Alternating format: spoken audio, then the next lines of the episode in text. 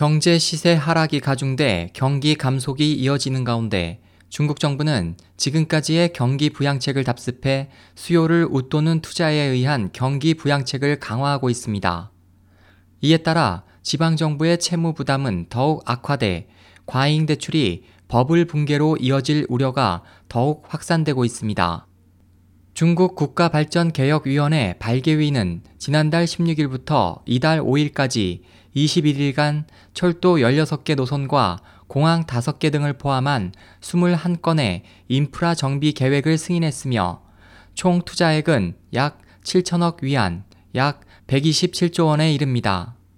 중국 대형 증권사 신은만국 증권연구소 거래의 선임연구원은 발개위의 움직임으로부터 중국 당국이 안정 성장을 도모하려는 목적이 명확해졌다고 말했습니다.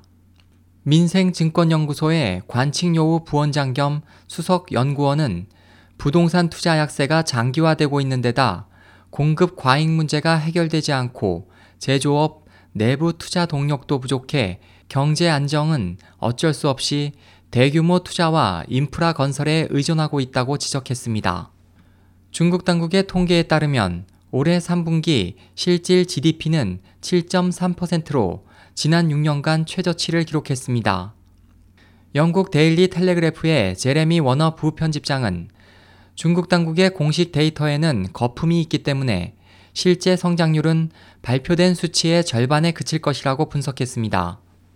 최근 미국 경제의 회복세가 뚜렷해지고 미 달러는 상승 궤도에 올랐습니다. 워너 부편집장은 중국 경제가 과거의 패턴을 고수할 경우 경착륙은 피할 수 없다며 중국이 안고 있는 최대 문제점은 채무에 의지한 성장 모델에 쌓인 방대한 대출 버블이며 달러 강세가 더 진행되면 버블 붕괴 가능성이 높아진다고 강조했습니다. 지난 3일 영국 파이낸셜 타임즈는 중국의 주요 경제 지표가 안정 성장을 유지하는 것은 어려워졌으며 중국 경제가 장기적으로 경기 침체 궤도에 들어갔음을 나타냈다고 전했습니다. 또 중국의 대출은 국내 총생산 GDP 성장률을 훨씬 뛰어넘어 지방정부의 채무 부담이 한층 더 커지고 있고 철강 생산에서 부동산까지 여러 분야에서 투자가 신속하게 증가했지만 매출은 오히려 하락하고 있어 중국 경기 감속의 주요한 원인이 되고 있다고 분석했습니다. 중국 당국은 경기 구동력을 여전히 투자와 인프라 건설에 의존하고 있습니다.